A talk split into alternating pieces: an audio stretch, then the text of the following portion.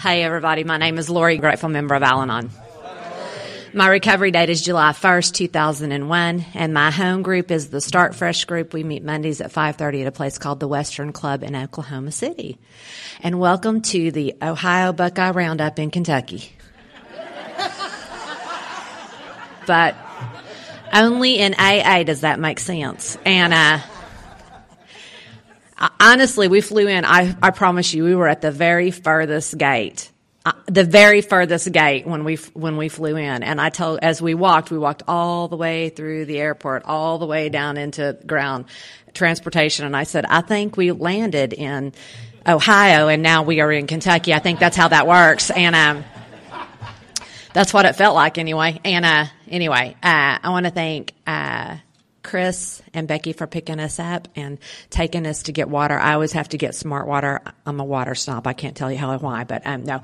I, but uh, they took us to go so I could get some water for my room and stuff, and uh, they've been great. And uh, thank you for the little um, bag of goodies in our room. My husband has already gone through half of that, and. Uh, and uh, anyway, so I appreciate everything. Thank you guys for asking us. Thank you guys for having us here. And uh, uh, and I want to thank our taper, Bob.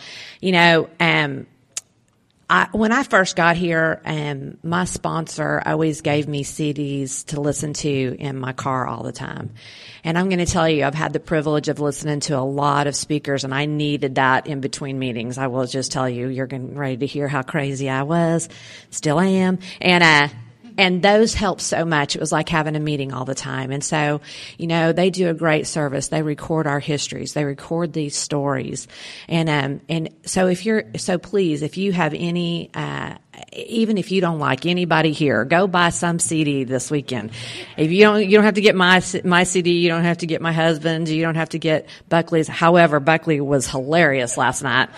I mean, you might not want to listen to that driving in your car, but um, because you might wreck. But but please go support our tapers. They do a, such a great service for us. They record our history, and it is such needed. And um, and and and really, please, please, um, if I ask you for anything today, could you just please support them? Okay, let's get this out of the way. I was born, and when I was born, I had two older sisters and an older brother waiting on me. My oldest sister is 11 years older than me. She has drank smoked, taken a pill, done something since I can remember. And she doesn't think she has a problem and she doesn't think she's an alcoholic. And I got to be honest, I don't think she is either, but she gives a good impression of one. And, um. And I got another sister and 10, uh, who's 10 years older than me. And about 15 years ago, she came into the program of AA. And about eight years later, she called, or seven years later, actually, she called me crying. And I answered the phone and I said, what is wrong? And she goes, I don't think I'm an alcoholic. And I said, why are you crying? And she said, because I really want to be. And I said, oh my God, what is going on? And she said, I feel like a fake and a fraud in those meetings. Um, I've been back through the book with my sponsor. We've taken, we went back through the steps and she says, you know, nobody can tell you if you're an alcoholic or not, but I'm going to make an exception in your case. You are not an alcoholic and she's not. She's really not. And I said, well, why did you come to AA in the first place? And she said, well, if I'm being honest, I thought my husband would follow me into the rooms. And I said, welcome to Al-Anon. And, uh, and then I had a brother, um, who's six years older than me. And um, five years ago, he died of this disease. And uh, he died the alcoholic death that is described in the big book of Alcoholics Anonymous. My brother was six five, and he weighed about 135, 140 pounds on his deathbed. And I'm going to tell you, I learned to love my brother for who he was and what he was, and I didn't learn that anywhere else but here for the majority of my brother's life, I tried to get him to do something that he could not do, and that was live sober. I tried to get him to be somebody he could not be. And um, I always thought that I could fix him or change him or guilt him enough to do something different. And I, I was, you know, I was pretty horrible to him for a majority of his life. And when I got here, you guys told me that I needed to love him for who he was and what he was. And, and I learned to do that. And, you know, we had the best relationship I could have with somebody who's, who is in active alcoholism. And I had learned to set boundaries with him and uh, the last thing he said on this earth was that he loved me. And I knew that he loved me and he knew that I loved him. And you know, I had to have, I have some peace today knowing that he's much better off now than he ever was here. Um, and then there's me and I'm the baby and I have never drank or done a drug in my whole entire life. I know. Let it sink in. I get it. Um, and you know what I know about that today is that that's all about control. See, I'd seen what happened to my brother. He'd been in prison three times. He'd been in and out of jail more times than I can count. My sister seemed to get in a lot of trouble they, when they'd been drinking, and I just was not going to be like them. And so at a young age, I decided I was never going to do that. And I thought in my, in my mind, if, if I didn't drink or drag, that I would never be affected by alcoholism. Now, I didn't know anything about alcoholism. I didn't have those words for it at six years old or whatever it was when I made this decision. I just knew that, um, I wasn't going to be like them. And um, obviously, that control worked out really well. Here I am. And, uh, and so, I, you know, I didn't grow up in an alcoholic home. My parents are not alcoholics. Um, my daddy was the hardest working man I've ever met in my whole entire life. Um, my dad was as old as everybody else's grandfathers my age. And my dad grew up during the Depression and was in World War II. And and you know, uh, when you grow up around somebody that age, that you, you're just to be seen and not heard. And uh, you know, he didn't really just. I just don't think he knew really what to do with me. And uh, I was just kind of around my dad most of the time. But we lived on ten acres in a small town, and we had a little farm, and we had cattle, and you know, we just worked hard. We've always worked. My whole life, I've worked hard. I've always been taught to, you know, you can you can do anything as long as you work hard. And I really believe that. And uh, and I was taught that. My dad taught me a good work ethic, and and they taught me right from wrong and good morals and and I loved everything about my life. I'm going to tell you, I had a good life, and uh, we we lived in this little town, and everybody knew us, and I knew everybody, and I was happy. And then I turned seven, and uh, and when I turned seven, my parents got a divorce, and uh, my mama moved me um, from that little town to a suburb of Oklahoma City, and I hated everything about it. Um, I was used to being my closest neighbor being a mile down the road, and now I can like reach out and touch the house next door to me, and I hated everything about it. And uh, one of the things I hated about it is that kids teased me for the first time, and that never happened to me before. Nobody had ever teased me before. Never, nobody had ever really been mean to me before. Well, my brother, but that was kind of his job. And um, but kids tease me, and the reason why they teased me is because I was the ugliest kid in school. I'm going to tell you what I look like. If you would like to see pictures, my husband has some on his phone. He'd be happy to show you. Um, I had buck teeth really, really bad. And I had these eye teeth that grew out through my gums because my baby teeth wouldn't fi- fall out. So I looked like a vampire bunny. And, uh, then I had my, I had a big nose. Um, I got my nose fixed when I was in my twenties. My doctor said your nose would look better on a man. I said it does. It's my daddy's nose. And, um, it looks good on him, um, but not so much on me. And, uh, and then I had these big, thick glasses because I couldn't see three feet in front of my face. Um, I had long, stringy hair. I was a tomboy. My brother wanted a little brother because he had two older sisters and he wanted a little brother when I was born. When I, and he got me. And so he did the best with what he had. And, uh, and so I was a tomboy and I did all the things. And I, and I'm going to tell you for the majority of my life, I've always felt more comfortable around men and, and around boys because I kind of did boy things. I mean, I, I raced bikes with him and we, um, climbed trees and played football. One of my favorite things. We played football. Um, and, you know, we just did, I raced cars with him. I did not have Barbie dolls growing up. I did not have that kind of stuff. I had boy toys because that's what I liked. I liked to do stuff with the guys. And so, um, I was, I had, I had stringy long hair, a little skinny little kid, not very hygienic. And so the kids teased me. And, uh, and they would talk, to, they'd call me names and they'd trip me going down the hall at school and they'd throw things at me as I walked home from school. And what that taught me was if you're going to hurt me, you're not going to get close to me. So I just didn't have friends growing up. And I don't say that to be dramatic. That was my choice. It was just easier way to do. And so I was a latchkey kid. I would come home from school, lock myself in the house. And I read a lot of books and I watched a lot of TV. I learned a lot from Bugs Bunny. I'm just saying. And, um, and, uh, and that's just kind of way it was. Um, uh, when my parents got a divorce, my mom didn't want a divorce and, uh, and, uh, she had a really hard time with it. And, uh, she started going out on weekends and, um, and she, the more, uh, the more, the longer that we were, that she was divorced, the more she would go out. And she, and I would be left at home a lot on my own. And by the time that I was probably, I don't know, nine or 10 years old, she would leave on a Friday to go out, and then I wouldn't hear from her again until Monday morning when she called me and told me to get up and get ready to go to school.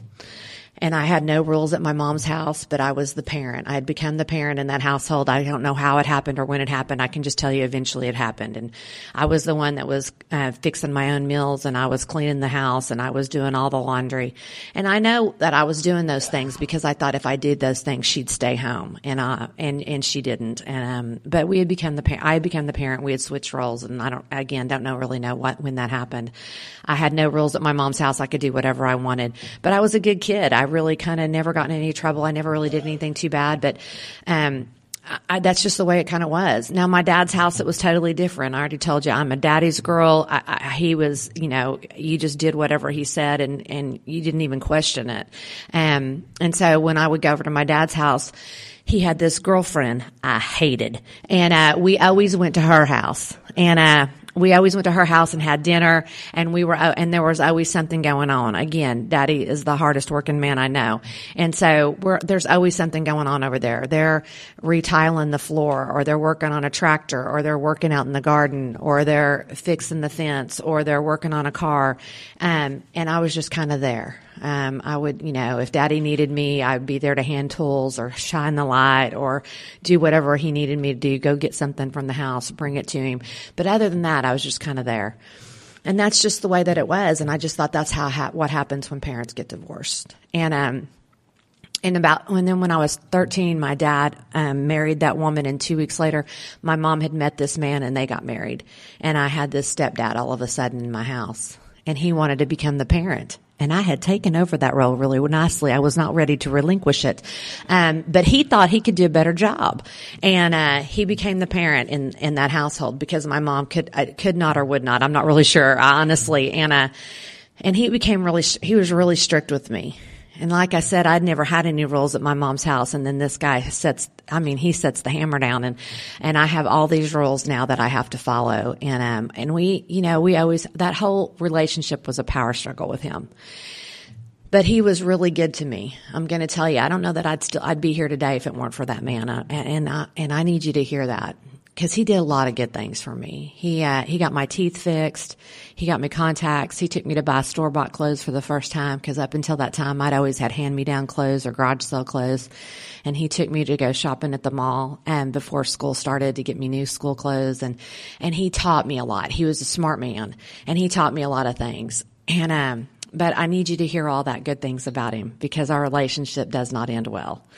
And what happened was when I was 16, I caught him watching me take showers through the skylight in the bathroom.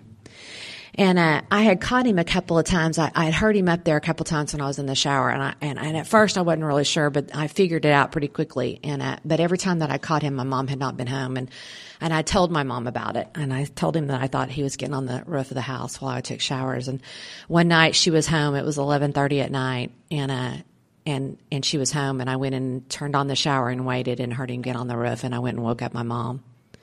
And my mom came into the kitchen and she heard him up on the roof and she heard him get down and come through the back door and she asked him what he was doing on the roof at 11:30 at night and he said he was cleaning the gutters.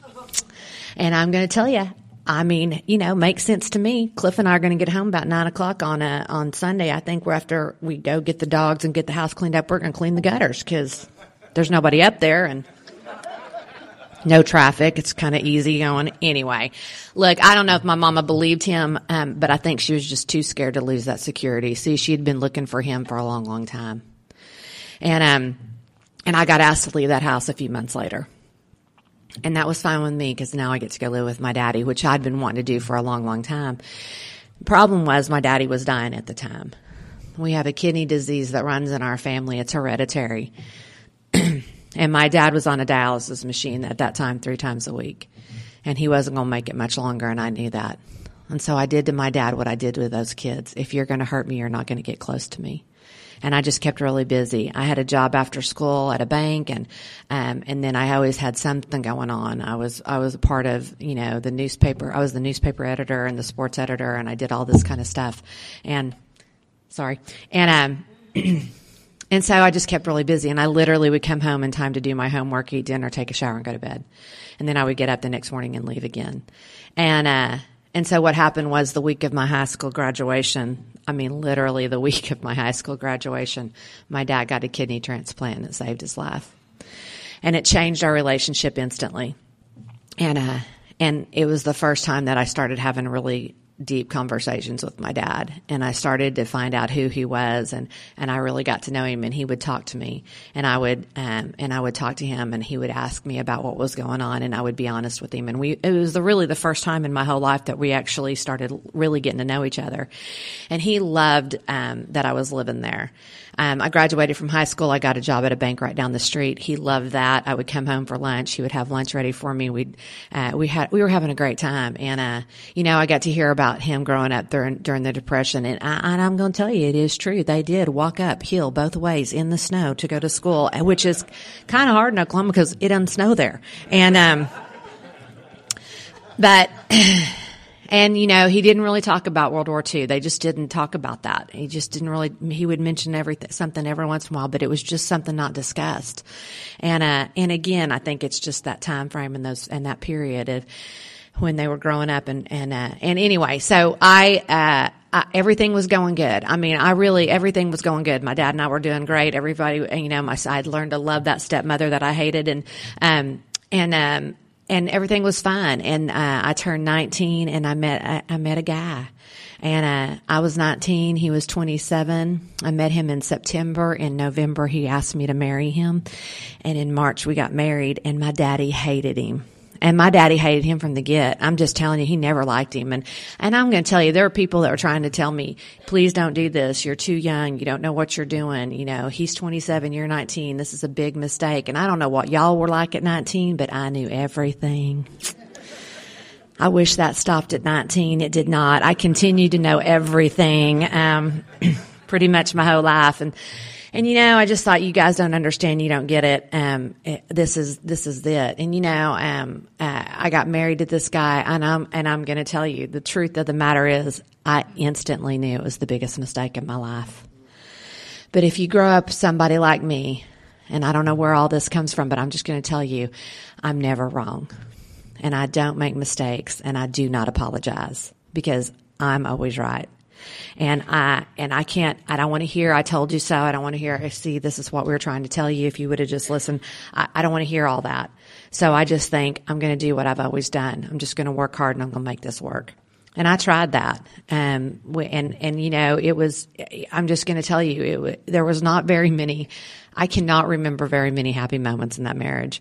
Um, but we, I tried. I really did try. I just thought that this is just where, where, what, what's going to happen. And, after about four years, um, we had a little boy. Because if you have a bad marriage, bring a kid into it because we want everybody to enjoy the fun. And um, and you know, I had this little boy, and he became the only reason I came home at night. I am now living back in the country with the with this guy, and I'm driving to the city an hour every day to go to work. And um, and that and and that's I, that's because I can get away from him. I mean, that's the truth. And the only reason I come home at night is uh, is for that little boy. And I'm looking for a way out of that marriage, and I don't know how to do that. And you know, I have these rules in my head. I'm not really sure where they come from, but I have these rules in my head of why you can get a divorce, and there's only a few, and here are the reasons. Um, you, they have to beat you, and he did not, and he has to cheat on you, and he did not, or he has to be an alcoholic, and he was not. However, had he been an alcoholic, we might still be married. I don't know. Um, but he wasn't and i and i don't know how to get out of this marriage because I, I told you i grew up with morals i grew up knowing right and wrong i you know i i there were things that i just truly believed that i you know you just don't do and and I just I, I didn't know what I was going to do. I really didn't, and I was miserable. And and I and I mean, I every day I just thought, how how, how am I going to get out of here? And uh, and I was working at a bank in the city, and uh, one day uh, the way out of my marriage walked through the door.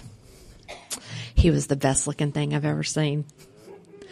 He was five six. I don't know what it is about short guys. I like short guys. I've always liked short guys. I've always dated short guys. If you're short, I'm gonna like you. If you're short and alcoholic, I'm gonna love you. And uh, his five six. He had this dark brown hair. He had these baby blue eyes and this great smile. He was the attorney for the bank. He was on my board of directors and was on my loan approval committee. And he always wore these great suits with these great ties. You will see tonight. And um, And every time he walked in the bank, all the girls would giggle and bat their eyes and flirt with him, and all the guys would pat him on the back and shake his hand. And I literally would go in the other room and hide because I could not form a sentence around him. He made me so nervous. And that has never happened before or since. Um, but one day he asked me if I could bring a file down to his office at lunchtime, and he took me to lunch, and that was it. I started dating him, and I left my husband. And unfortunately, that's the order that it came in and you need to hear that because I lied about that for a lot of pe- to a lot of people for a lot of years. That is not a suggestion, by the way. Um, I do not recommend doing that. Um, but I'm going to tell you, alcoholics do not have the market cornered on selfishness and self-centeredness. When I made that decision, I wanted what I wanted when I wanted it, and I didn't care who I hurt or what happened, and I didn't think about anybody else. To, to be honest with you, never thought about anybody else. But I did a lot of damage by making that decision. And that's the truth. And I, and I lied about that for a lot of years. Now, I did not consider them lies. I will just tell you because again, I'm always right. I'm never wrong. I don't apologize. So when somebody would ask me about it, which didn't happen very often because nobody was that brave, but when somebody would kind of try to ask a question about what was going on, I would say something like this. Oh, we were separated long before I started dating him. And we were separated. I was in the kitchen and he was in the garage. We were separated. And, uh, or I would say, oh, our marriage was over long before I started dating him. And that was actually the truth, but my husband at the time just did not know it. And, um, and that's the kind of things that I say to people because again, I'm never wrong. I'm always right. I never apologize. I don't make mistakes. And I've got to look like the good person. I can't be the bad guy in any of these situations. So I start dating him. I leave my husband. We get a divorce and, uh, and I start dating this guy and he's crazy but he's a lot of fun. I mean, he's a lot of fun. We are, he's exciting. We have fun no matter what we do. We have fun talking on the phone. We have fun watching TV. We have fun going out to dinner. We have fun going shopping. We have fun no matter what we do. We are having a good time. But I notice he's a little crazy. Um, he's a little embarrassing sometimes, but I can work with that. And, uh, and then I notice that he doesn't sleep very well for like days at a time. And then he will sleep for like days at a time. And that is interesting to me because I can't make it through a slumber party. And so I asked him about that. I said, why do you not sleep? And he says, I have a sleeping disorder. I've had it since college. And I said, huh. Now, I don't know what normal people do with that information, but I'm going to tell you what an untreated Al-Anon of my type does with that information. I'm going to help you. Um, and I said to him, you know, you need to get, you need to go see a doctor about that. That's not normal. And he said, Oh, I have. And I've done sleep studies and I went to doctors and they can't figure it out. Again, I don't know what happens with normal people with that information, but now you are now my project and I, I am going to help you. Now, here's something you need to know. He did not ask for my help. that does not deter a person like me. And, um, there's a lady back home. She's a member of my home group. She's been a member of my home group since like since before I got there. And she and her sponsor taught her this little bit of information, and I'm sure her sponsor got it from her sponsor. but I had probably been in the program a few months before she let me know that helpfulness is the sunny side of control. So y'all might want to remember that the next time you're being helpful. And so but I'm going to help him. He did not ask for my help. That does not deter me. I am going to help him. And so I start asking him questions. I start watching. I start looking around. I start trying to figure it out because I'm a good figure outer.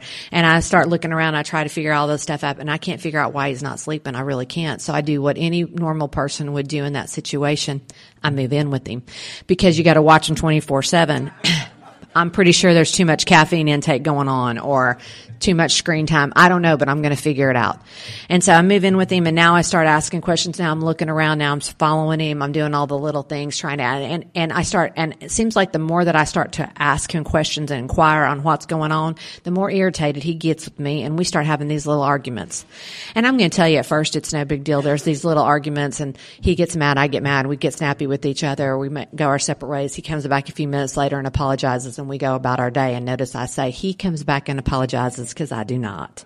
And, um, and so that starts happening. And, and then, uh, seems like the more that I'm looking and the more I'm inquiring, the more these fights are happening, the more these arguments are getting more intense and the, and, um, and we're starting to get in these, you know, pretty heated arguments by this time. And one time I, I don't, I don't remember what happened. We got in this big, huge argument and I left and I went back to my apartment because I have a backup plan. We always have a backup plan. We don't get rid of the apartment. Um, so I went back to the apartment And I'd been gone about two weeks and he knew that if he called me on my cell phone, I had caller ID, but I didn't have caller ID on my apartment. And one day he called me at my apartment and I answered the phone and he said, don't hang up. And I said, what do you want? And he said, you know, I've been thinking about it and I thought maybe we should go see a counselor together. And I thought that was a great idea. I had never been to a counselor before, but I thought that was a great idea. And uh, he said, "Listen, I'm gonna, I'll call and make us an appointment, and I'll and I'll let you know." And I said, "Okay." And so he called me back, and he said, "Listen, she wants to see you by yourself first before we go together. Will you go?" And I said, "Sure." And he gave me the time, time and date and place, and I went. Now. I, again, I'd never been to a counselor before or a therapist, I, and I don't know if anybody in this room has ever gone to counseling or therapy or anything like that. I'm looking around the room thinking probably not, but that perhaps, maybe a few of you might have gone to some get some professional help at some point. And um, I don't know what happened where you guys went, and I don't know what they did there, but I'm going to tell you what happened here. She gave me this intake sheet to fill out, and it had these questions on it. And the questions were things like this. Have you ever drank more than two or three drinks at a time? Have you ever abused prescription drugs? Have you ever taken illegal drugs? Have you ever smoked marijuana? Have you ever had more than two sexual partners at a time? Have you ever dressed promiscuously to get attention? I am checking no as fast as I can check no on this form thinking, who comes in here? I mean, I just need a little relationship advice. What is all this? And, uh, and so she comes in and she says, listen, I'm going to look this over. Give me about 10 minutes and then I'll come back out and get you. And I said, okay. And I promise you, she barely walked in her door before she flipped right back around and she looked at that sheet of paper and she looked up at me and she said, well, looks like the only thing sick about you is that you're dating Cliff Gooding. Let's talk about that. And that's what she said. And what I heard was, see, it's him. It's not you. He's the problem, which I knew. and so we started going to this counselor based on the fact that he was the problem.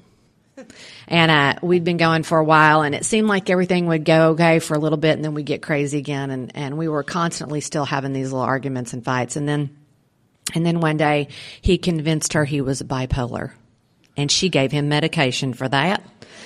And now, and now we have an excuse and a reason for all the behavior. And so now every time that um, he he doesn't sleep, it's I forgot to take the medication. And when he sleeps, I took the medication, but I took too much. It's the wrong si- kind. It's the wrong dose. It's the wrong this. I, I forgot. I did too. Whatever. There's always an excuse for everything.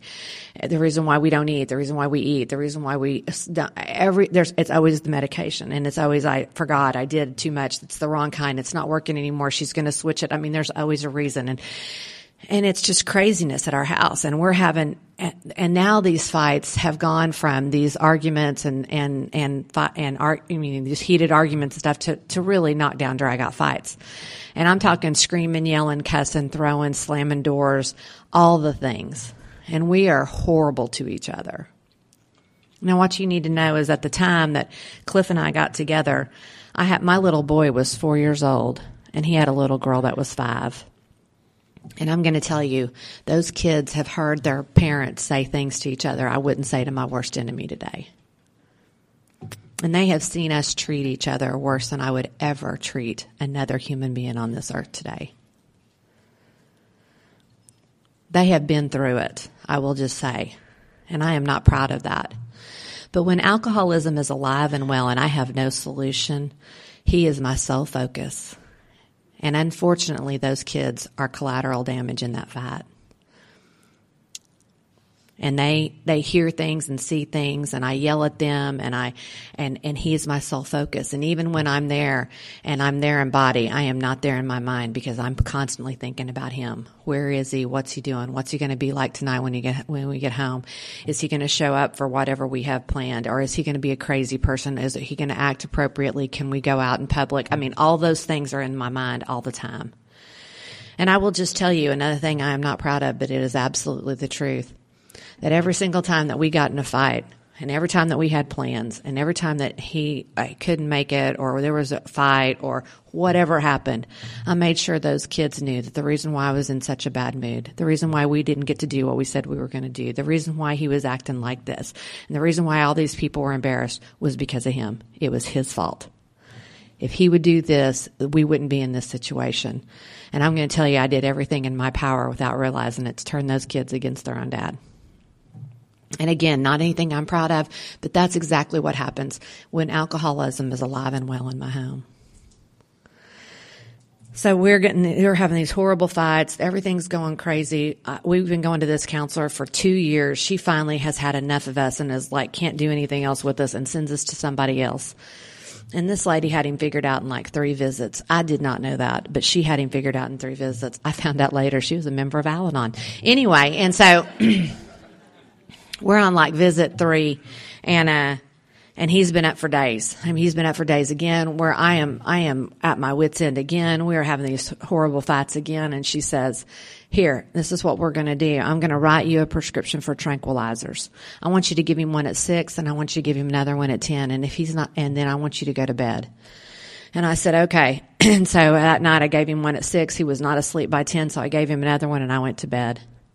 And I got up the next morning and he was not in bed with me, which at this time is not an uncommon occurrence. There are so many times of that by this time, by the time that I wake up, he's either in the ca- uh, in the living room on the couch or he's in our guest room on the other side of the house. On this particular morning, he was in the guest room on the other side of the house. And I went to go wake him up. And when I went to go wake him up, I went to open the door and he had barricaded himself in, which had not happened before. He had shoved a love seat up against the door and the other door leading in from the bathroom was locked. And I, and, and listen, I don't know about you, but if you're an untreated Al Anon of my type, a love seat is no barricade for people like us. Um, if you're an alcoholic and we need to get to you, we don't care if you're in the middle of Fort Knox, we're going to get you. We have an innate ability to seek, find, and retrieve. Um, and, and I don't care who you are. I'm just telling you, if you're untreated like me, we are gonna, we are gonna get to you. It does not matter. I'm convinced to this day that if you would have just told a group of untreated Al-Anons that Osama bin Laden was a drunk and his family needed him at home, there would have been no need for military action. because we can get you. We can. So I break in on him. He is passed out in bed. There's an empty bottle of vodka next to the bed. There's an empty bottle of wine next to the bed. And up next to the bed, he's pulled up at the end table on, and a, with a TV on top of it. And on top of the adult videos that had ran out was a little clear package with some white substance in it. And that's how I found out what was going on. I hit him as hard as I could hit another human being and he bolted up out of that bed he popped up out of bed. His eyes were this big around. I shook that packet at him and I said, what the heck is this? Those aren't my exact words, but I am behind a podium. And he said, he looked at that packet he looked back over at me and he goes, I don't know. When Cliff gets to tell this story, he likes to say, I guess those people that barricaded me in here must have dropped it on their way out. anyway, another fight ensued, and uh, I told him to leave the house, and he did. And he came back a couple of hours later, and I said, "What are you doing here?" And he said, "I live here." And I said, "Not today." And he said, "Well, what do you want me to do?" And I said, "Why don't you go tell Wilma what you've been doing?" Wilma is our daughter, my stepdaughter. It's her mom. And at the time, Wilma had about 13 or 14 years in the program of AA. And I said, why don't you go tell Wilma what you've been doing? He said, okay. And he left. And he came back a couple hours later. And I said, What are you doing here? And he said, I went and did what you said. I went and told Wilma. She took me to a meeting. We're going to do 90 meetings in 90 days. I had no idea what he was talking about and I did not care. And I said, I don't care. You're not living here now. And he's like, okay. And he left. And I called Wilma. And I wish I could stand up here and tell you I called Wilma because I wanted to know what she was going to say because she had 11 or 12 years or 13 years in the program of AA. But I called Wilma to check up on him. And uh, she answered the phone and I said, Did he tell you what he's been doing? And she said, Yeah. And we went to a meeting and we're going to do 90 meetings in 90 days. Still didn't know what she was talking about, still did not care. And I said, Well, that's great. What do I do? And she said, Would you be willing to go to a meeting with me tomorrow? And I said, Yes. I'm going to tell you why I said yes. Not because I had a problem, not because there was anything wrong with me. I said yes because I had tried everything I could possibly think and do to try to get that man to do and act the way that I thought he should do and act. And I have tried it all. I have begged, I have pleaded, I have cried, I have threatened, I have punished. Punishing is one of my favorites, just so you know. And I have followed him, I have stalked him, I have driven through parking lots looking for cars. I have looked through his car, I've looked through uh, glove boxes, I've looked through um, wallets, I've looked through pockets, I've uh, called offices to see if he was there. I've called people looking for him to find out where he was. I have tracked him down. I have done it all. I've done it all, and none of it worked. And I was out of ideas. Well, I had one idea left. I was going to kill him. I mean, I was going to kill him.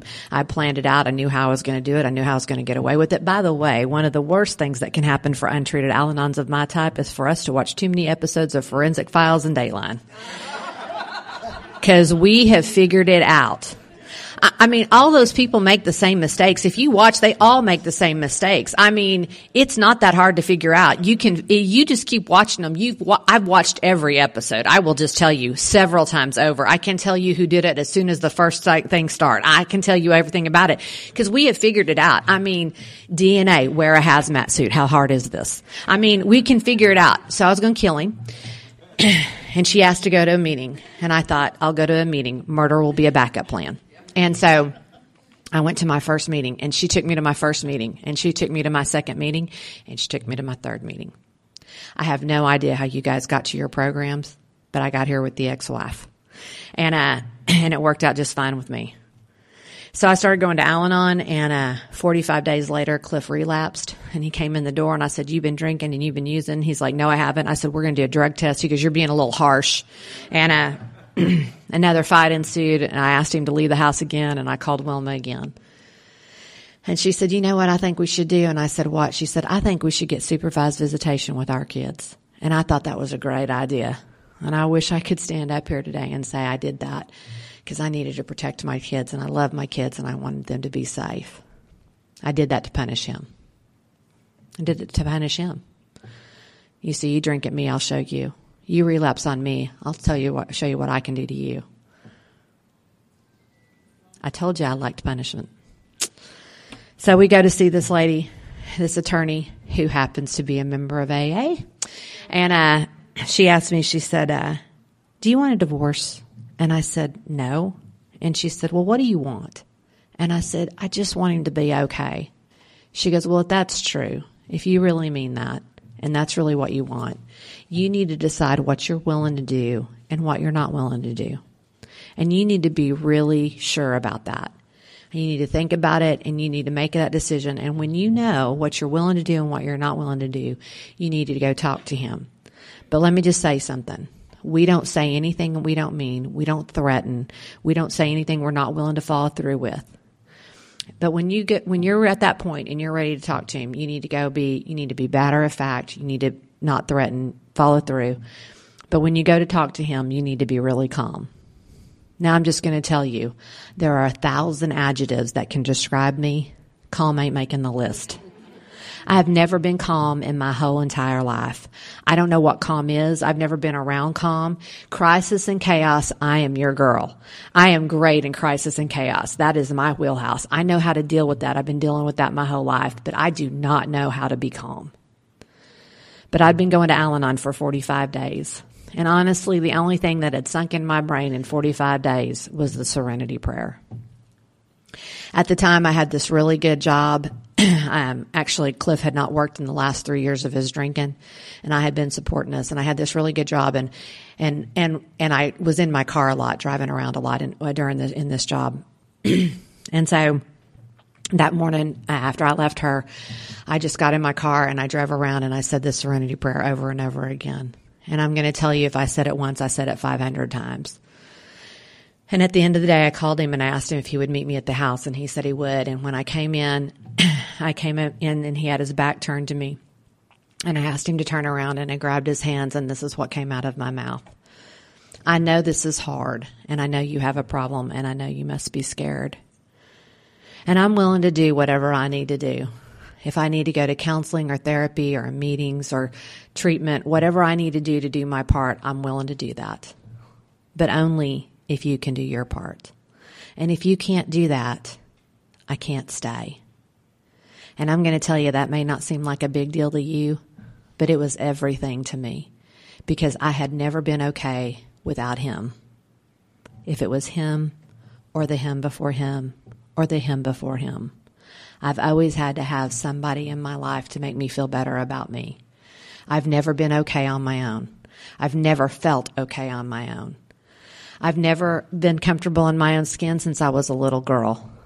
I have I've never been pretty enough, smart enough, rich enough, fill in the blank enough. But at that time, at that moment, when I said that to him, I knew I was going to be okay. It was the first time since I was a little girl that I fit, that I was all right. And I knew I was going to be okay, and I knew it not only in my head, but I knew it in my heart, in my soul, and in my gut. And I knew that if he said to me, screw you, I'm going to keep doing what I'm doing, and if you don't like it, there's the door, I knew I was going to be absolutely fine. And I was prepared for that. But that's not what he said. What he said was, You're right, I am scared, and I do have a problem. And I, he also let me know that he did not have bipolar and that he did not have a sleeping disorder, which I'd kind of figured out by that time, but it was nice for the verification. Um, and I said, What are you going to do differently? Because I knew he'd been going to AA. I mean, he'd been going to AA meetings. And I said, So what are you going to do different? And he said, I'm going to go and I'm going to ask a man to sponsor me tomorrow. And I'm going to do whatever he tells me to do. And I do not know why, but I'm going to tell you when he said that to me, I knew he meant it. I knew he meant it. I knew that something had changed and I can't tell you what that was, but I, I just knew there was something different about him.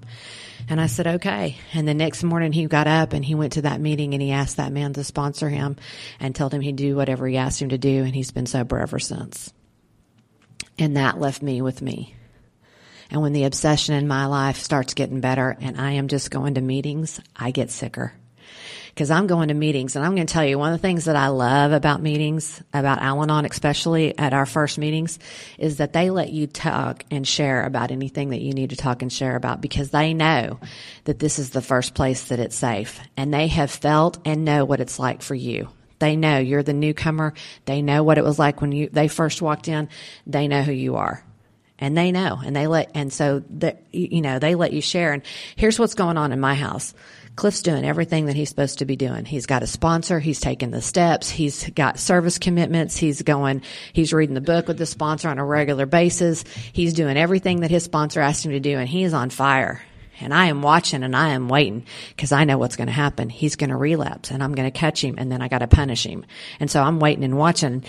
And so he comes in the door and, and it's, and I'm a crazy woman. I mean, I am a crazy woman, seriously. And so he comes in the door and this is about, this is really kind of the conversation every night. And he comes in the door and I go, What'd you do today? How many meetings have you gone to? Did you go your, with your sponsor? Did your sponsor call you today? Have you called your sponsor? Have you talked to him today? How many people were at the meeting today? Who all was there? Where did y'all go for lunch? What did you order? What did they order? I gave you $20 this morning. How much do you have left? I mean, I am insane. And, and he's answering the questions, bless his little heart. And, um, and I'm going to tell you, I did everything wrong that they tell you. When they tell you, they, there's a list of things you're not supposed to do in Al-Anon. I did every, every one of them. I mean, pretty much everything they tell you not to do, I did. And, um, and so, and I'm going to these meetings and I'm sharing about this. I'm sharing about what I'm doing. You know, he went to meetings today and he's talking to a sponsor and I, and they're just going, keep coming back. And, um, and then finally, you know, somebody goes, do you have a sponsor? And I was like, oh, no, I don't. As a matter of fact, Cliff and I get in a fight. I call his sponsor. I didn't have one. Anna, don't do that. By the way, don't do that either. Again, everything they tell you not to do, I did. but that's what I would do. And so anyway, there was a lady that, that was at this, at these meetings with me. I went to like three meetings a week with her. And every time she shared, I felt like she was talking to me. I mean, I felt like she was talking directly to me. And honestly, at one point, I'm not, no kidding. I really thought she was clairvoyant because something would have happened at my house the night before. I would go the next morning to the meeting and she would talk about that exact same thing. And I kept thinking, how does she know? I mean, she, I mean, I thought she was reading my mind. I really did. That's how crazy I was. And so, but I loved everything that she said and I related to everything. And one day, um, after one of the meetings, I ran after her and I said, I really need a sponsor. Would you please sponsor me? And she said, sure. Here's my number. Call me tonight. And, uh, and so I did. I went back to work that day and got home that night. I can tell you, I remember where I was standing. I can re- tell you what room I was in in my house. I can tell you what it looked like. I can tell you what I looked like, tell you everything about it when I made that fa- first phone call. And I called her and the first thing she asked me was, why do you think you need Al Anon? So I told her everything he'd ever done. He did this and I got him with this and he lied about this and blah, blah, blah. And I went on and on and on about, about him. And I'm going to tell you to this day, I cannot tell you if I finished the sentence or took a breath, but she finally got in there. And she goes, well, now we know he's not the problem. You are. Let's talk about that. I know she seems so nice in those meetings too. And, um, and I'm going to tell you when she said it, again, I can tell you exactly where I was standing. I can tell you everything about the room. I can tell you everything about that moment. When she said it, it clicked in my brain. I am powerless over alcohol, and my life is unmanageable by me. Had nothing to do with him. Had nothing to do with him. He was doing everything he was supposed to be doing. He was getting better. He was doing the he was doing the deal, and I was getting sicker. And she said, if you want me to sponsor you, we're going to take these steps and you're going to do the work. And I said, yes, ma'am. And so we started going through the steps. Now I'm just going to tell you, before I got in here, here's what you need to know. There are people that knew me and knew Cliff that tried to warn me. I'm, I, uh, seriously. And I would get these calls, and this is generally the conversation that would be had. They would say, Hey, I heard you were dating Cliff Gooding. Is that true? And I'd say, yeah. Do you know him? And they go, oh yeah. And I'd say, well, tell me about him. And this is generally what they would say. They'd say, well, you know, he's one of the smartest human beings on this earth. He's brilliant. And I knew he was smart. He did his undergraduate in three years. He's, he's an attorney. He graduated top 5% in his law class. He was seventh in his class. And they'd say, and he's real successful. And I knew that at the time I met him. He had this huge law firm downtown Oklahoma City. And then he's, and they'd say, and he was first name partner before he was 30. And they'd say, and he's a lot of fun. And I knew that because we'd been having a lot of fun till we didn't. And then they'd say this, but he's a liar, he's a cheat, he's arrogant, he's egotistical. You cannot trust him as far as you can throw him and you need to stay away from him. And what I heard was, he needs you. So when I tell you I needed this program way before I ever met him, I'm going to tell you I needed this program way before him because it was not about him. It was not about him. So we start going through the steps, and I, we uh, we uh, recognize the powerlessness and manageability in my life in step one. And step two came to believe that a power greater than ourselves could restore us to sanity. Now I'm going to tell you, I grew up in church. My daddy had started a church when I was little. He was not a minister or, or a preacher or anything like that, but he'd helped start a church when I was little. And we always went to church. So I knew about God. I had no problem with believing there was a God bigger or a power bigger than me and that, and I choose to call that power God. No problem with that. I did not think I was insane. I thought he was insane, but I did not think I was insane. I, I really didn't. I didn't understand that insanity part. And she said, Do you know the definition of insanity? And I said, No. She said, It's doing the same thing over and over, expecting different results. Can you relate to anything like that? And I'm going to tell you all those things that I told you that I did the begging, the pleading, the crying, the threatening, the punishing, the searching, the stalking, all that stuff. All those times that I did that every single time that I did any of those things, I thought, this is the day it's going to work. This is the time he's going to hear it. This is the day it's going to be different. If I say it in the right way, if I do the right inflection, if I do whatever, this is the time. And I did that hundreds and hundreds of times thinking it was going to be different. So that was the insanity in my life and made a decision to turn our lives, our will and our, our lives over the power of God as, as we understand Him. Again, I will tell you, hardest step I took. The absolute hardest step for me. She said, Do you trust God? And I said, Yes. She goes, No, you don't. I was like, oh, How dare you? And I was like, What? She goes, No, you don't. I go, Why do you say that? She said, Because you've been trying to do his job your whole life. And she was right. She said, "Let me ask you something. When was the last time you ever gave the you gave something to God and you didn't try to take it back? You didn't try to finagle, manipulate, coerce." Try to get your way in some way. Try to just, you know, get some way. When's the last time you gave anything to God and you just left it alone? Give me, give me an example. Yeah, I got nothing. I got nothing. Because I've always done that. I've always had to have my way because I'm always right. If you would just listen to me, we would be fine. Thank you very much. There was one thing, one time that I could think of. When my son was born, he had to have open heart surgery at three days old.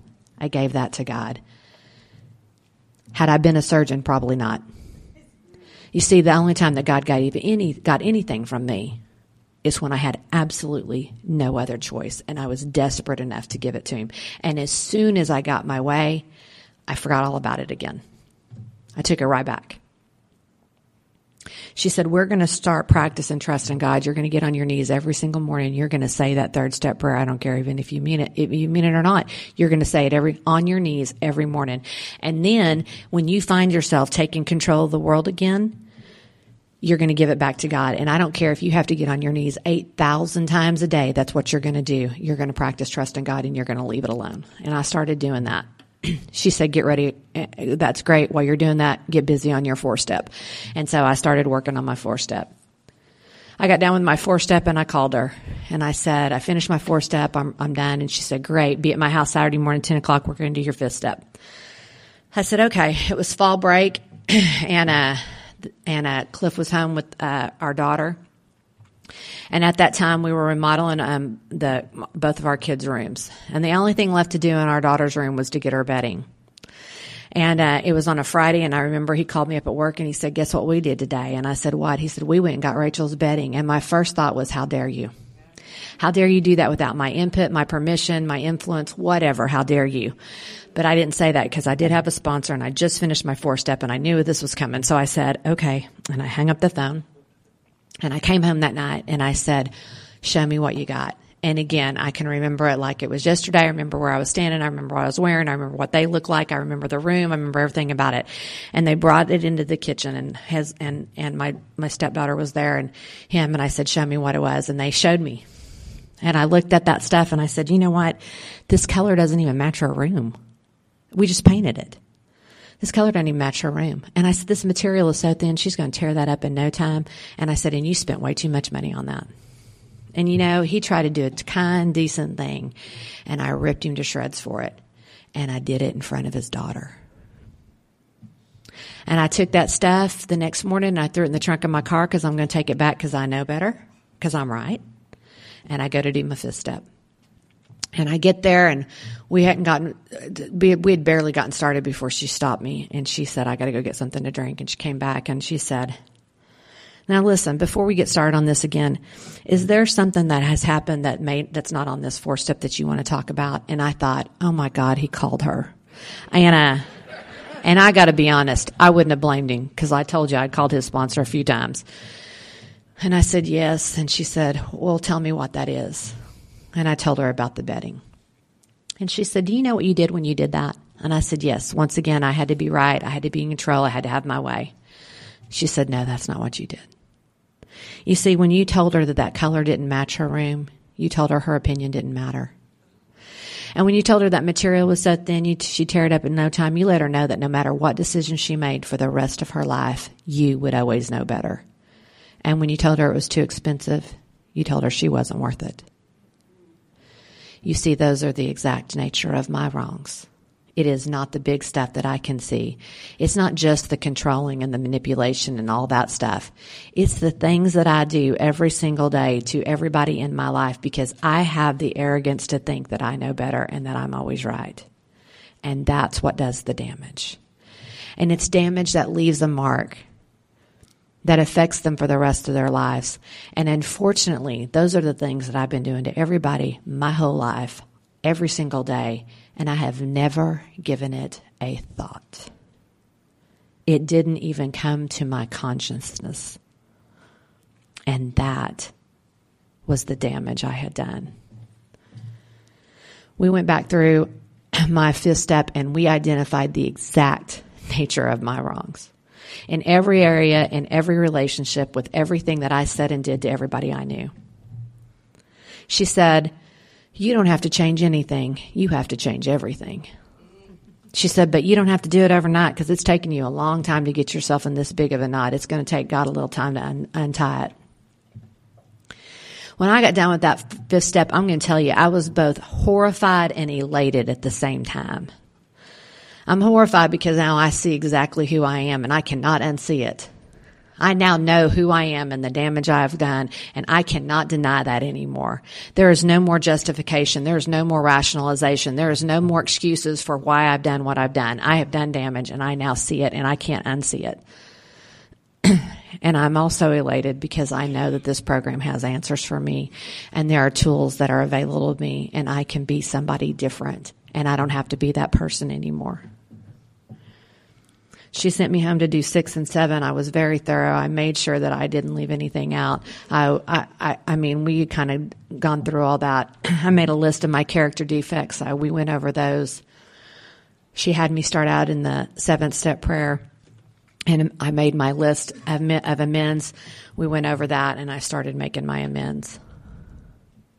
When I divorced my husband, he did not want a divorce. He wanted me. Uh, he he wanted me to stay and I and I was and I was done. And he knew it but he was trying everything and he was desperate and he was mad. And he told me that if I divorced him he was going to do whatever he could to make me pay and that and that I was going to regret ever leaving him.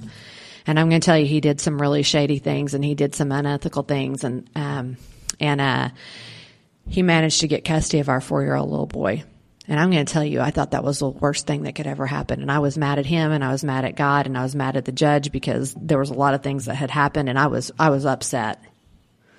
And by doing this fourth and fifth step, what I realized was that little boy had seen enough horrors on the weekends and in the summer. I can't imagine what he'd have been like if he'd been with me full time. He would have absolutely deserved to have been taken away from me.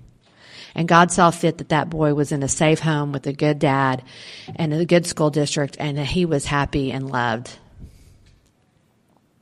And so I don't remember if I was picking up or dropping off one day, but I'm going to tell you, I had not been very kind to my ex-husband. I'd taken him back to court a couple of times. We had had some not nice conversations for years.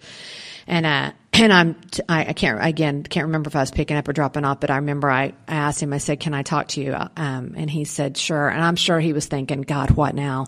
And, uh, I got out of my car and he got out of his truck and we stood in this parking lot and I said, I just need to say something to you. And he said, what? And I said, um, I need to thank you for being such a good dad to Colby. And I want you to know how, how proud I am of the way that you've raised him and the things that you've done for him. And you've done a really good job. And I want you to know how much I appreciate that.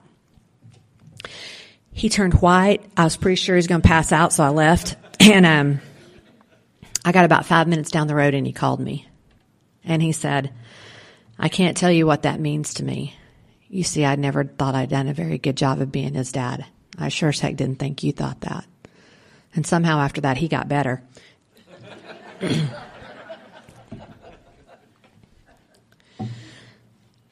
when I got kicked out of that house when I was 16 years old, I didn't talk to my mom for three years. And I hadn't talked to her much since then. And my sponsor had me start emailing my mother every week. And so I started doing that. And then after a while, she said, now you need to pick up the phone and call her every week. And I started doing that.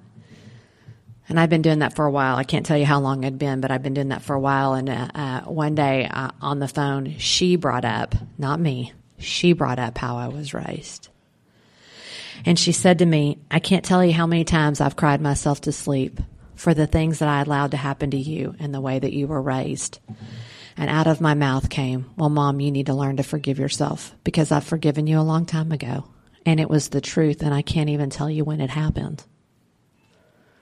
My mom is still alive. She is 93 years old and she has not changed. I'm just going to tell you, my mama has not changed. She's a spitfire. She's crazy. Um, but you know, I'm at, I can have a relationship with my mother today. And it's not like it was when I was a little girl, but it's the best that we can do. And it's, and it's really pretty decent. And she knows that she can depend on me and she knows that if she needs anything that she can call me because I'm a good daughter today. See, my sponsor told me a long time ago, it's not about what they do, it's about what you do. It's not your mom's job to be a good mom. It's your job to be a good daughter because you're the one with the program, not her.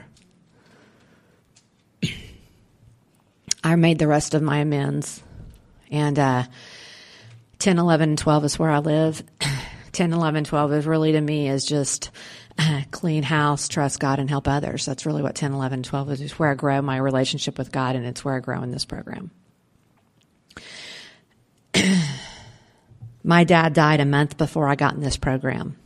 And unfortunately, he never got to meet you people and he never got to see this. But I was all good with my dad. I had no unfinished business with my dad. I was a good daughter to him. I had said and done everything that needed to be said and done. And I am so grateful for that because I know that that is not everybody's experience. But God saw fit that I was able to clean up anything with my dad way before I got here. And I am so grateful for that. At the time that my dad died, I was having dinner at his house with him and my stepmom. Every Wednesday night, my son and I would go over every Wednesday night and have dinner with them. And after my dad died, my stepmom asked me, she said, are you still going to come over on Wednesday nights? And again, that mom, that stepmom had become the mother I'd always wanted and she and I had become really close. And I said, of course I am. It's a free home cooked meal. And, uh, she said, I'm so glad I was worried that you wouldn't. And we continued to do that. And about five years after my dad died, my stepmom met a man and uh, my stepmom's about five eleven. Um, she's got silver white hair. She looks like the former women's Tennessee basketball coach Pat Summitt. If you look up Pat Summitt, that's pretty much what my stepmama looks like. And um, and so anyway, she's met this man and she wants me to meet him, and she, he's coming to dinner one night. And she said, "Listen, um, I, I want you to meet Herschel. He's coming Wednesday night." And I said, "Okay, I think that's great." She said, "Now listen, I need to tell you something." And I said, "What?" She goes, "He's only about five six. I go, Mom, you may not have noticed, but I'm okay with that. And, uh, and sure enough, I meet Herschel. He's five six. He's got dark brown hair, baby blue eyes, great smile, sweet as he can be. I mean, just as sweet as he can be. And uh, a few months after that, um, I'd taken my stepmom on a trip, and we were in New York, and we were walking around, and I said, "You know, I never thought you'd get married again, but I could see you marrying Herschel." And she goes, "I could too." And uh, sure enough, a few months after that, I got a call from her and she said, Hey, I need to talk to you about something. And I said, You're getting married, aren't you? And she said, Not if you're not ready. I know how much your daddy meant to you, and I know if this is too much or if this is too soon, I can wait. And I went, Oh, mom, don't ever give me that much power again. I said, my daddy would have, uh, my daddy would have loved Herschel and he would want you to be happy and he wouldn't want you to be alone. And I think that's great. And so they got married. And uh, for five years, they been, they were married, and we had a great relationship. And then at the end of that five years, my stepmom got sick, and everything had been going great until then. And my stepmom got sick, and my stepmom had never been sick a day in her life. I am not kidding you; she's never been sick, but she she was having trouble. And I got a call, said go to the emergency room, and I did. And she was having problems breathing, and they found out she had organized pneumonia in her lungs. And uh, she was in the hospital for like ten days, and uh, and then she got to go home and this was like in uh, first of October. And she got to go home, and then in November she was having problems breathing again. They put her back in the hospital for a few days. They got her leveled out again, and she got to go home again. And then in December, same thing. Had to get her level, leveled out again. They sent her back home. And then in January, it happened again. And uh, it seems like she just couldn't overcome it. And uh, then they found some cancer underneath um, her arm and took that out and everything was really, you know, seemed to be progressing pretty well. And, and it was a Monday and I went to go see her after work and I'd been there a couple of hours and all of a sudden my stepmom said, and it was five o'clock and she said, don't you have a meeting to go to tonight? Because she had met you people and she had heard me speak and she had seen the changes that had happened with Cliff and I and she loved AA and she loved Al-Anon and she knew when my home group met. And I said, you know what, mom, I could skip it tonight. And she said, no, you need to go. And I said, are you sure? And she said, yes, I'm fine. And she was. They had taken her off the big uh, oxygen. They just had a little nose cannula and she was doing great. She said, no, I'm fine. You go. And I said, okay. And so she says to me what she says to me every time I leave her. She says, don't forget that I love you. And I said, I won't. I love you too. She says, always remember. I said, I will. And I left. And I went to my home group that night and I checked on her during the week and she was doing great. That next Saturday morning, I'd gotten up and uh, had done had ran with some friends, and then uh, Cliff and I went to a basketball game, and then we came home and we were going to dinner and meeting that night with some friends. And I got a call from Herschel, and I answered the phone and I said, "Hey, Herschel." He said, "Hey, baby, your mom's gone," and I was not expecting that. And uh, the next day, I went out to their house, and it was just Herschel and I, and we were waiting on our siblings to get there. And uh, when my mom, when my stepmama died, she insisted on sleeping in her room at the top of the stairs. Two perfectly good bedrooms downstairs, but no, she had to sleep in her room. But unfortunately, by the time that she would climb the stairs, she literally would be out of air and she would collapse in bed.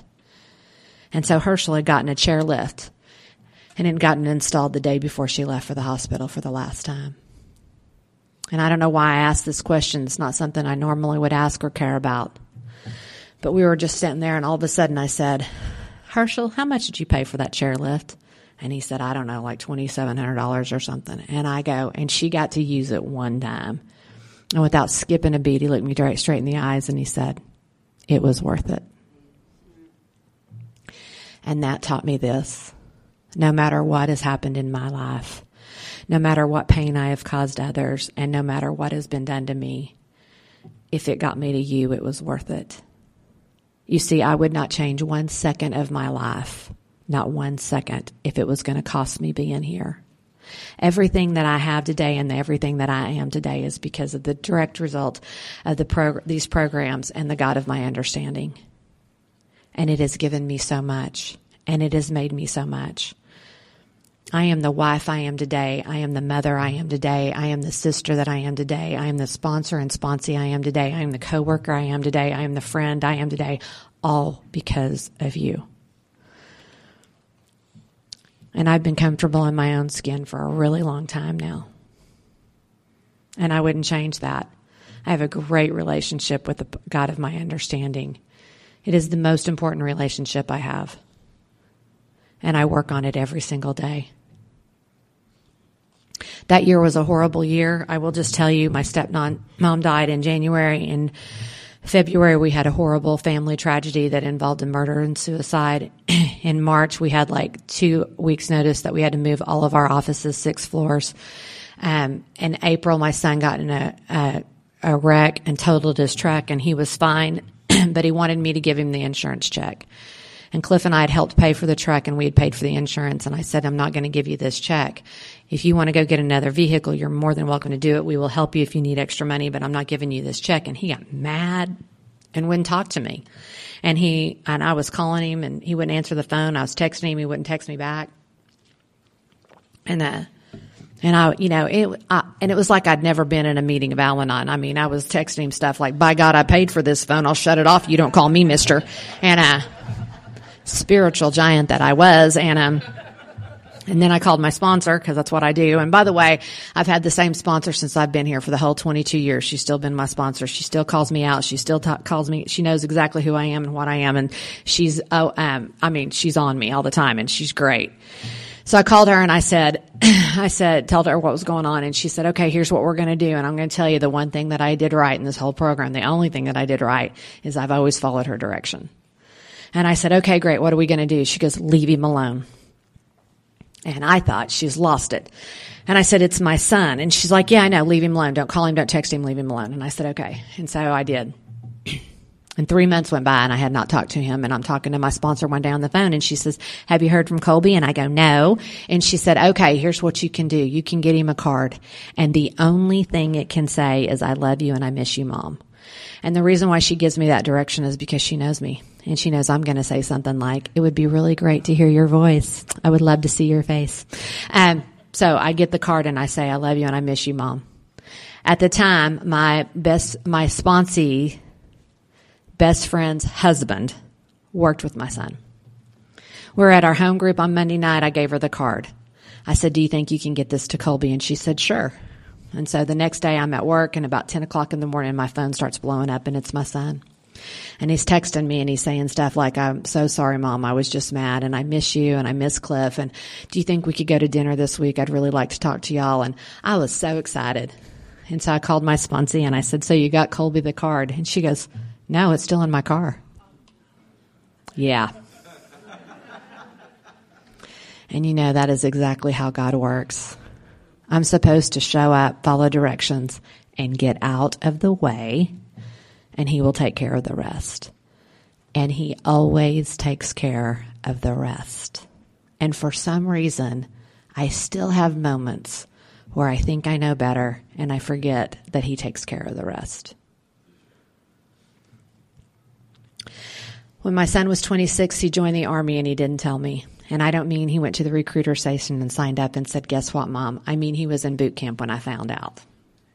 I'd been calling his phone for a few days. It kept going to voicemail. And finally, um, I found a, on Facebook, I found this um, post that he had uh, posted to a group that I am not a member of um, that told that he had got, joined the Army. I might have been doing a little investigating, but that's beside the point. Has nothing relevant to do with this story. Anyway, and uh, and I called his dad and I said, "Hey, did Colby join the army?" And he said, "Yeah."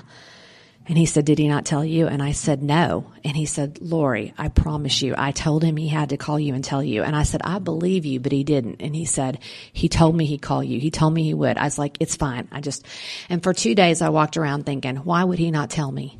Why would he not tell his mom that he joined the army? That's kind of a big deal. You should tell your mother I'm his mother for Pete's sake. Why would you not tell me? I can't believe he didn't tell me he joined the army. I mean, he joined the army and didn't tell my mom. And it was like God hit me on top of the head. And it was not, why did he, t- why didn't he tell you? It was, why would he? Why would he? And I called my sponsor and I said, I told, you know, about it. And she said, well, that's a good question. Why would he? You see, I've been trying to run his life his whole life.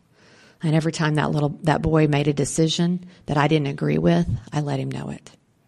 And every time he made a decision that I thought was stupid or bad or whatever, I let him know it. I've been trying to run his life his whole life. I had gone from parenting to controlling years ago and I didn't even see it. Sure enough, I got a letter from him a few days later that said, Guess what, Mom? I joined the Army. Um, and he said, and it was the saddest and sweetest letter, I'm going to tell you. It said stuff like this Mom, I'm sorry that I didn't tell you that I had joined the Army, but I didn't want our last conversation to be a fight. And I just didn't want to see the look of disappointment in your eyes one more time. And I am so sorry that I didn't talk to you about this. But I hope you know that I tried to do this because I thought it was the best decision for me. And if you're disappointed in me, I understand because sometimes I disappoint myself. And if you never want to speak to me again, I understand. But I love you and I just want you to be proud of me. And I got to write him back, and I got to take full responsibility for the fact that his mother was not a safe person to tell that he had joined the army because she was controlling and because she thought she knew best and because she thought she was always right and that that wasn't on him that was on me. He called me the next weekend because he finally got phone privileges and uh, i asked him i said did you get my letter? And he said yeah. And i said is there anything else i can do to make that right he said, No, Mom, I think we're good. And I said, Well, let me just say this. If you're ever in a point where you have to make a decision and you either have to disappoint me or disappoint yourself, you need to disappoint me every single time. And he and I are good today. He is 32 years old. He got married a couple years ago. He married a girl with three kids. He seems pretty happy. And I stay out of his life and I stay out of his business. He calls me for advice and I do not give it he'll say, "What do you think I should do, mom?" And I th- I say stuff like this, "You know, you know, honey, you're pretty smart. I'm pretty sure you're going to figure it out." Or, "You know what? You're a grown man. You get to make those decisions for yourself. I'm behind you no matter what. I love you." I do not give advice even when asked. There was a couple back home, Jack and Hody Mitchell. They were American Indian couple. Jack died with 42 years of sobriety, and Hody Mitchell died with 36 years of sobriety, and she was also a member of Al Anon. Hody went down to Arizona one time and, and went to an American Indian conference, and she learned this prayer, and she brought it back to us. And there was and people in our home group and people, um, you know, honestly in the city at, at different groups, learned this prayer from them. And every time that we're asked to close with the Lord's Prayer, we lead it with this prayer first. And I always close with it, and it goes like this. I've been told the reason we join hands is to remind us of the truth that we are no longer alone. Our prayer is for the still suffering alcoholics in these rooms and on the streets. Hold on to the person's hand next to you like your life depends on it, because someday it may. Thank you for holding my hand and allowing me to hold yours.